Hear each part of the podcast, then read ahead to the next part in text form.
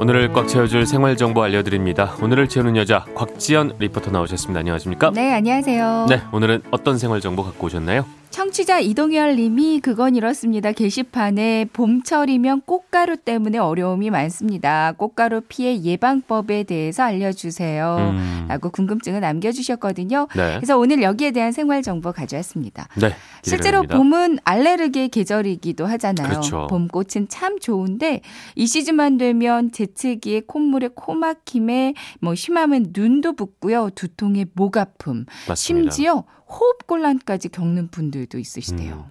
사실 저는 꽃가루 알레르기는 없는데 저는 찬바람 알레르기가 있어요. 음, 그리고 네. 고양이 알레르기가 있고 정말 사람 힘듭니다. 네. 그래서 이 고통을 어느 정도는 좀 이해할 수 있을 것 같은데 그러게요. 이 본격적으로 꽃가루가 날리게 되면서 음. 이렇게 고통을 호소하는 분들이 많아지는 거죠. 꽃가루 연구에서 발표하는 꽃가루 예보 수치가 있더라고요. 어, 그런 것도 있군요. 네. 어, 기상청에서도 발표하고요. 네. 근데 서울의 경우에는 이번 주는 특히 오늘이 꽃가루 예상 수치가 가장 높더라고요. 오늘이요. 네. 어제 수치가 148이었는데 오늘이 389로 껑충 뛰고요. 네. 내일과 모레는 250 정도로 낮아지고 이제 주말에는 100대로 더 낮아지거든요. 아, 그러니까 오늘 꽃가루 알레르기 심한 분들은 좀 조심하시는 게 좋을 것 같아요. 네, 389라고 하니까 뭐 정확히는 모르겠으나 대단히 높아 보이는 좀 조심은 해야 될 것 같습니다. 네. 그렇죠. 네.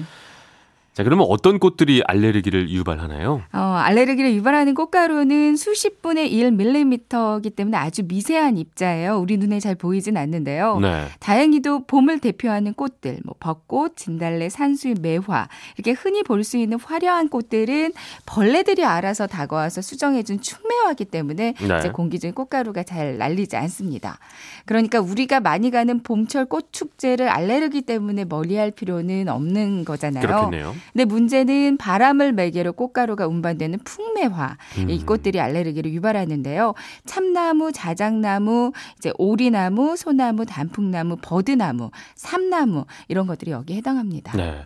무엇보다 꽃가루가 날릴 때는 그 호흡기 건강에 안 좋은 영향을 끼칠 수가 있을 것 같아요. 네. 뭐 재채기에 콧물이 줄줄 흐르는다는 분들 많으시잖아요. 맞습니다. 일단 비염 같은 알레르기 질환 일으킬 수 있겠고요. 네. 결막염도 나타날 수 있고요. 또 자동차에도 안 좋은 영향을 미칠 수 있다고 오, 하거든요. 자동차까지요. 네. 그러니까 네. 미리미리 예방하시는 게 좋겠죠. 예방하는 방법은 뭐가 있을까요? 뭐 알레르기 심한 분들은 오전 6시에서 10시 사이에는 이제 밖에서 운동이나 조깅을 삼가는 게 좋습니다. 어, 이른 시간에. 네. 실내에 환기하실 때도 오전 10시 전에는 환기를 피하는 게 좋다고 그래요. 네. 예, 꽃가루가 주로 새벽 시간에 꽃에서 방출돼서 이제 오전까지 공기 중에 떠 있다고 하는데 네. 바람이 잔잔한 아침 시간대가 꽃가루 가장 많이 날아다니는 시간대가 되겠고요. 음. 이제 알레르기 심한 분들은 출근하실 때도 이제 가급적 마스크를 끼고 출근하시는 게 좋겠고요. 네. 이제 꽃가루가 최대한 피부에 직접 닿지 않도록 짧은 소매보다는 긴 소매 옷이 낫겠습니다. 이게 미세먼지처럼 외출 후에 돌아왔을 때도 관리를 잘해야 겠어요. 네, 맞아요.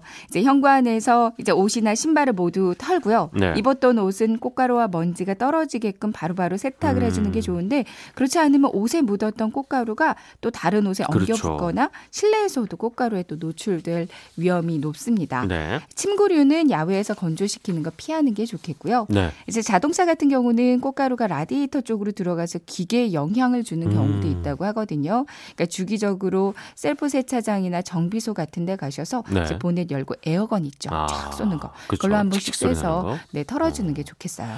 좋은 음식도 있다고요. 알레르기를 좀 낫게 해주는. 무엇보다 가장 첫 번째는 물이에요. 네. 물을 많이 마시는 게 알레르기 예방에 아주 효과적이라고 하고요. 함께 비염이나 천식, 기침갈에 좋은 오미자차도 자주 음. 마시는 게 좋고 네. 기관지 점막을 촉촉하고 튼튼하게 해주는 도라지차도 좋고요. 네. 비염에 또 탁월한 게 이게 녹차라고 합니다. 녹차요. 네. 음. 또봄 제철 과일만큼 좋은 게 없대요. 네. 딸기, 사과, 비타민 C가 많은 과일은 면역 강화에 도움도 되고요. 콧물, 눈 가려움, 재채기를 또 억제해 줍니다. 음. 연어는 그 염증이 알레르기 반응 일으키는 걸 방지해 준다고 하거든요. 네. 그러니까 이런 것들을 좀 많이 자주 챙겨 드시는 게 좋겠어요. 네. 특히 뭐 오늘 같이 좀 꽃가루 이 지수가 안 좋은 날에는 오전에 뭐 산책하거나 음. 운동하는 걸 좀 자제를 해야 될 것 같고 네. 많이 마시는 게 좋군요. 물이든 녹차든 도라지차든 네, 마시면. 도움이 된다고 합니다. 네. 알겠습니다. 궁금증 보내주신 청취자분께 저희가 선물 보내드리고요. 아, 오늘을 알차게 채울 꽉찬 정보 주신 곽지연 리포터 말씀 감사합니다. 고맙습니다. 네, 고맙습니다.